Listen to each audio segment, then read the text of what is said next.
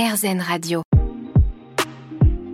Bien-être, Emeline Guillemot.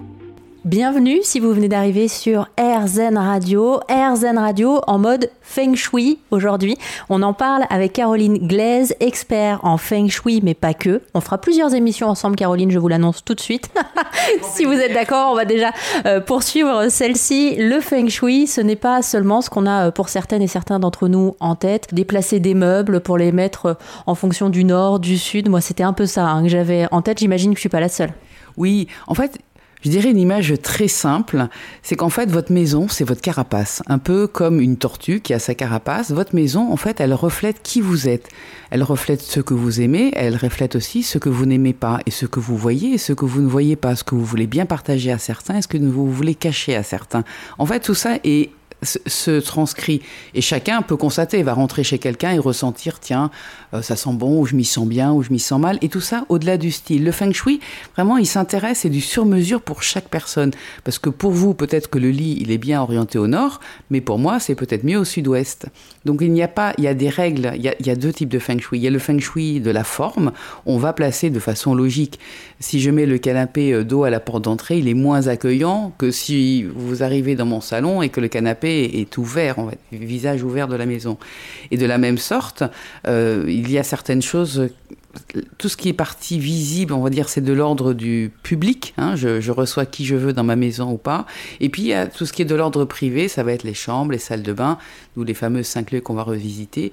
Et il y a des choses, en fait, qu'on ne veut pas partager, en fait, au, au public, entre guillemets. Alors, c'est fou parce que dans les années quatre-vingts, pour ceux qui ont grandi comme moi à cette période-là, on avait cette tendance, alors je ne sais pas si c'est propre à ma famille, mais quand des gens nouveaux venaient à la maison, on leur faisait visiter tout notre appartement, et j'étais toujours gênée petite de ce moment où tout le monde allait défiler dans ma chambre, et je ressentais aussi la gêne des invités. En fait, personne n'était vraiment à l'aise avec ce qui se passait, et je comprends mieux pourquoi en vous écoutant. Oui, parce que c'est quelque chose de l'ordre de l'intime. La chambre, c'est la, la chambre, elle a deux rôles. Hein. Elle a le rôle d'abord de dormir, et elle a le deuxième rôle, en fait, qui va être de retrouver son conjoint. Donc c'est quelque chose de très intime, c'est le lieu, c'est la pièce où on va être le plus fragile, puisque généralement on est peu habillé, on est plutôt, euh, ouais, enfin ouais, pour dormir, en pyjama ou, ou avec Chanel cinq comme Marilyn Monroe, et en position allongée, donc c'est-à-dire qu'on est vraiment en position de fragilité. Donc c'est un espace en fait qui est très important de garder... Euh, Bah oui, privé, secret, et puis on l'ouvre pas à tout le monde. Je pense à l'anecdote que je viens de vous confier, je me dis, ça se trouve, je suis toute seule à avoir vécu ça, mais je crois pas. Hein. Je crois non. qu'encore aujourd'hui, il y a des gens qui font ça. Oui, vous êtes encore nombreux, et ça peut même en fait ramener encore un autre sujet, mais qui fait partie pour moi aussi du Feng Shui, puisque c'est donc l'analyse de tout, c'est, c'est l'impact de l'environnement sur la personne. Donc il faut pas croire que si l'appartement est impeccable, vous allez être cent pour cent impeccable, mais ça fait partie des nourritures du corps. On va dire que ça compte pour quand même, on va dire un tiers hein, de votre, de votre bien-être.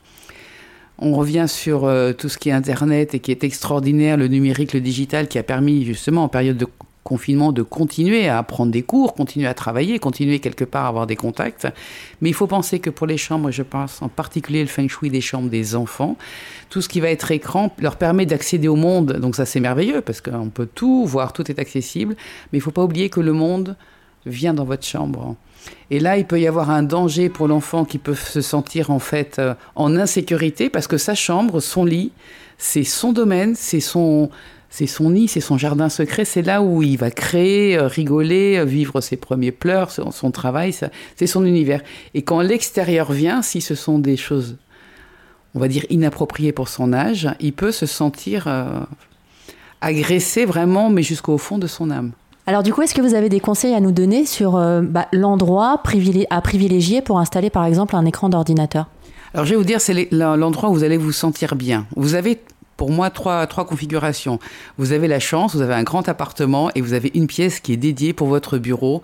Et ça, c'est un petit peu le rêve parce que ça veut dire que lorsqu'on arrête de travailler, on peut quitter l'endroit et que si on veut travailler, on fait la démarche d'aller travailler. Ensuite, vous avez la possibilité d'avoir un petit bout d'espace. Par exemple, vous avez un salon un petit peu grand, vous pouvez installer une petite table et ça va devenir un, un endroit, mais qui va être quand même euh, privilégié pour aller travailler. On va laisser ses dossiers, mais il fait quand même partie d'un, d'un environnement. Et puis, vous avez la troisième possibilité, c'est de travailler avec votre ordinateur portable sur vos genoux, dans votre salon, voire dans votre bain, vous le posez sur un... Il y a des gens qui travaillent en mettant une petite planche. Eh ben, ça... bah dis donc, c'est vivre, je savais pas ça. on, peut, on peut travailler de son lit, on peut travailler de partout. J'ai l'impression en vous écoutant, Caroline, que vous pratiquez un Feng Shui pas prise de tête, c'est-à-dire qu'il va s'adapter aussi à la manière dont on a l'habitude de vivre, à la personne qui vient vous consulter, et du coup vous allez pouvoir faire quelque chose d'un peu léger, c'est-à-dire pas un truc très très lourd qui va demander beaucoup de contraintes. On va continuer à en parler ensemble dans un instant avec vous sur AirZen Radio. On parle du Feng Shui dans l'émission Bien-être. Bien-être, Emeline Guillemot. Vous l'entendrez peut-être au loin, le bruit d'une petite fontaine bien agréable à écouter. Cette fontaine est installée chez Caroline Gleize, qui est expert Feng Shui. Euh, donc ça me fait plaisir de voir qu'il y a ces objets, ces choses dont vous parlez et que vous évoquez souvent dans vos livres. Vous êtes en cohérence, donc ça me permet de venir euh, le réaliser aussi en cohérence avec ce dont vous parlez. Cette fontaine, elle a quelle utilité chez vous ? J'aime l'eau. En fait, j'ai eu la chance d'être élevée à Tahiti, donc on va dire sur une île, les pieds dans l'eau. Et quoi qu'il arrive, il suffit que j'ai une fontaine, un cours d'eau, faire un tour en bateau, passer devant la Seine, marcher au bord de l'eau, et tout de suite en fait euh, voilà, les problèmes permettent de partir en fait. Voilà, c'est le, l'eau a pour moi un, un effet extrêmement apaisant, et puis ça me permet d'avoir un petit peu de nature à l'intérieur de mon appartement euh, à Paris. Ça, c'est des choses que l'on peut faire euh, nous aussi, c'est-à-dire que il y a effectivement la manière dont on va agencer euh, notre appartement, et puis il y a ces petits éléments qui peuvent venir s'ajouter euh, pour faire en sorte qu'on se sente mieux. Alors c'est très intéressant ce que vous dites. Je pense que ce qui est très important, c'est de se poser la question, en fait, qu'est-ce qui pour moi est important ? Vous voyez, pour moi c'est de l'eau, donc je peux chercher une petite fontaine chez, dans n'importe quelle boutique euh, pour mettre de l'eau. Mais pour un autre, ça va être euh, la photo d'un grand-père, ça va être la photo d'un mentor, ça va être la première couverture d'un livre. Pour d'autres, ça va être un tableau ou une couleur ou une photo, euh, une lampe.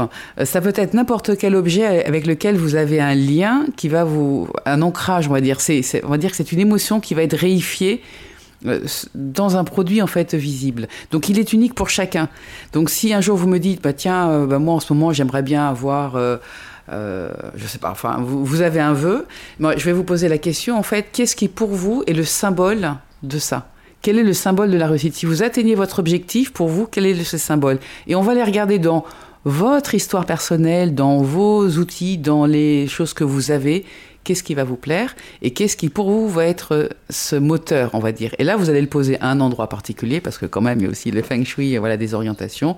En fonction de vous, en fonction de votre maison, à quel endroit je vais poser cet élément qui va me permettre d'être un moteur, on va dire. Vous voyez, quelque chose qui est une petite... petite piqûre de rappel en disant mais oui je peux le faire et, et je vais y arriver. Alors là effectivement ça me conforte encore plus dans l'idée qu'on ne peut pas faire un Feng Shui théorique. C'est-à-dire que euh, expliquer euh, à tout le monde en disant bah voilà, pour faire du Feng Shui euh, chez soi, il faut faire telle ou telle chose. Euh, d'ailleurs la médecine chinoise ne sépare pas l'individu du contexte dans lequel il évolue. Donc un bon expert Feng Shui qui viendrait chez nous prendrait forcément en considération qui on est, notre histoire, notre manière d'être. Absolument. Alors généralement, ce que j'aime aussi dans le Feng Shui, c'est que ce n'est pas invasif. On n'est pas un psy, euh, mais est arrivé en fait d'être un cadeau, enfin que mon expertise soit un cadeau pour pour une certaine personne. Et, euh, et j'ai senti que la personne était très gênée quand je suis arrivée. Et je lui ai dit, mais vous savez, c'est comme je suis un cadeau, je peux partir, je, je, il n'est pas question. Et elle m'a dit, non, mais il faudrait que je, me, je parle de moi, et je n'ai pas envie. Mais je lui ai dit, ça tombe bien, je veux pas que vous me parliez de vous. Racontez-moi votre maison. Et à partir de là, la personne devient, on va dire, observateur. Quand est-ce que j'ai acheté la maison ? Comment je l'ai aménagée ? Quand est-ce que j'ai acheté ce placard ? Quand est-ce que j'ai posé ce canapé ? Et petit à petit, en fait, va commencer à prendre conscience. Parce que souvent, dans les vies un peu tumultueuses dans lesquelles nous vivons, en fait, on va très vite. Et on ne pose pas vraiment de... d'actes conscients sur ce qu'on fait. Ben, mon canapé est défoncé, il faut que j'en achète un, tac, je vais en fonction de mon budget, de mes moyens, de, de mes goûts, et cetera, ou des goûts de, des personnes avec qui je partage le lieu, je vais acheter un canapé, bon, je vais le poser, parce qu'entre-temps, ben, tiens, je dois partir euh, à l'autre bout du monde faire une interview, je dois faire ci, je dois faire ça, j'ai fait quelque chose, et puis à un moment donné, chaque chose qu'on pose dans la maison a un sens. Vous allez poser votre sac à main à un endroit en arrivant, mais peut-être que moi, dans la même maison, j'irai jamais le poser à cet endroit-là. Je le poserai peut-être cinq centimètres à côté ou peut-être dans une autre pièce. On va chacun avoir des gestes parce que j'en reviens à votre maison, c'est votre carapace. C'est la façon dont, dont vous la vivez tous les jours. Et c'est important de s'y sentir en, en sécurité et de s'y sentir rassuré aussi. ça, c'est extrêmement important. Il faut, faut pas oublier que la, la porte d'entrée, en fait, c'est, c'est celle qui permet en fait d'accepter ou de refuser les gens chez vous. Donc, important que la porte, elle soit solide, qu'elle fonctionne bien, qu'elle se ferme bien, qu'elle soit bien éclairée. Bah d'ailleurs, on va continuer à optimiser notre quotidien grâce à cette émission Feng Shui. Vous donnez aussi beaucoup d'exemples, beaucoup d'anecdotes. Donc, j'aimerais bien qu'on puisse en raconter quelques-unes aux auditeurs d'AirZen Radio. Comme ça, ça aide un peu plus et un peu mieux à comprendre le Feng Shui dans l'émission Bien-être. À tout de suite sur AirZen Radio. Bien-être, Emeline Guillemot. Chaque semaine, sur AirZen Radio, on parle bien-être, développement personnel. Aujourd'hui, on s'intéresse à nos intérieurs. Alors, comme chaque semaine, on s'intéresse à nous-mêmes, mais là aussi, à nos appartements, notre maison aussi, grâce à Caroline Gleize, expert Feng Shui pour les auditeurs qui viennent d'arriver. Je sais pas pourquoi, là, d'un coup, j'ai imaginé, j'ai imaginé des chauffeurs V T C qui écoutent beaucoup AirZen Radio se dire, le quoi, le Feng Shui? En quelques phrases que c'est, on rappelle? Feng Shui, en deux mots, vent et eau, l'analyse des éléments dans votre environnement, ceux qui sont invisibles, le vent, et ceux qui sont visibles, l'eau, avec la notion très importante d'interaction entre les deux. Donc, il y a plein d'éléments à prendre en compte pour se sentir bien à la maison. Vous accompagnez euh, des gens depuis euh, très longtemps. Alors moi, j'aime beaucoup avoir des histoires, des anecdotes. Ça permet comme ça de mieux concrétiser ce qu'est le Feng Shui. Oui, alors on peut donner un exemple. Alors, on me demande beaucoup pour, le, pour dormir. Tiens, par exemple, des gens qui n'arrivent pas à bien dormir. On va aller quand même regarder du coup dans la chambre, hein, tout simplement, puisque c'est l'endroit où on se repose, au-delà du fait qu'on aille retrouver son petit conjoint. Euh, voilà, dormir, c'est très important et on va aller observer les chambres. Et c'est vrai qu'on peut... Alors, vous avez certainement entendu parler d'orientation de tête de lit au nord, au sud, à l'est ou à l'est. Donc tout ça, ça dépend de qui vous êtes et ça dépend aussi de votre maison, d'où est située votre porte et votre fenêtre, parce que peut-être que la bonne orientation se situe avec la tête de lit sous la fenêtre, ce qui n'est pas bon. Donc parfois, il vaut mieux trouver une alternative. On sera toujours à faire un sur-mesure en fonction des éléments et toute maison, pour toute personne, a une solution. Ça, c'est vraiment important de le dire, que chacun est unique, mais que toutes les maisons sont uniques et qu'il y a toujours moyen. Ça ne m'est jamais arrivé de trouver un appartement en disant « c'est affreux, vous devez quitter ». Il y a toujours moyen de, de trouver. Et c'est vraiment, il faut penser que c'est lié en fait à son mental, à sa façon dont on évolue, la façon dont on avance dans la vie, en fonction de nos centres d'intérêt. Tout ça est inscrit dans la maison. Et quand on a un blocage, ce qui n'est pas bon, hein, on le sait, hein, puisque la constante de la nature, c'est d'être en perpétuelle évolution.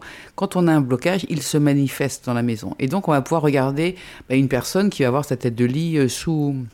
sous une fenêtre, ou tout simplement, dès qu'on ouvre la porte, elle cogne en fait sur le lit, où il va y avoir un encombrement de cartons, voire de, j'ai déjà vu des boîtes de conserve dans une chambre à coucher, à se poser la question, pourquoi la nourriture est là alors que la cuisine est spacieuse, euh, pourquoi il y a tous les dossiers, voilà, il, il, on va, on va aller regarder, on va faire un, un, un screenshot, on va dire, de la pièce, et je conseille très souvent aux gens, parce que ce qui est important, c'est qu'ils fassent de même, et que quoi qu'ils fassent, ce sera bien, à partir du moment où on est dans, on a pris conscience d'un problème, qu'on a décidé euh, d'y remédier et qu'on passe dans l'action, je dirais quatre-vingts pour cent du travail est fait. Mais c'est important aussi de se faire accompagner parce que euh, parfois on a conscience de certaines choses et ça nous semble, et là je fais ma petite thérapie, mais impossible euh, à réaliser. Moi j'ai des placards chez moi qui me mettent super mal. À chaque fois que je les ouvre, j'ai envie de les refermer tout de suite. Il y a des trucs qui tombent et tout, mais je ne sais pas pourquoi, j'arrive pas à trouver l'impulsion.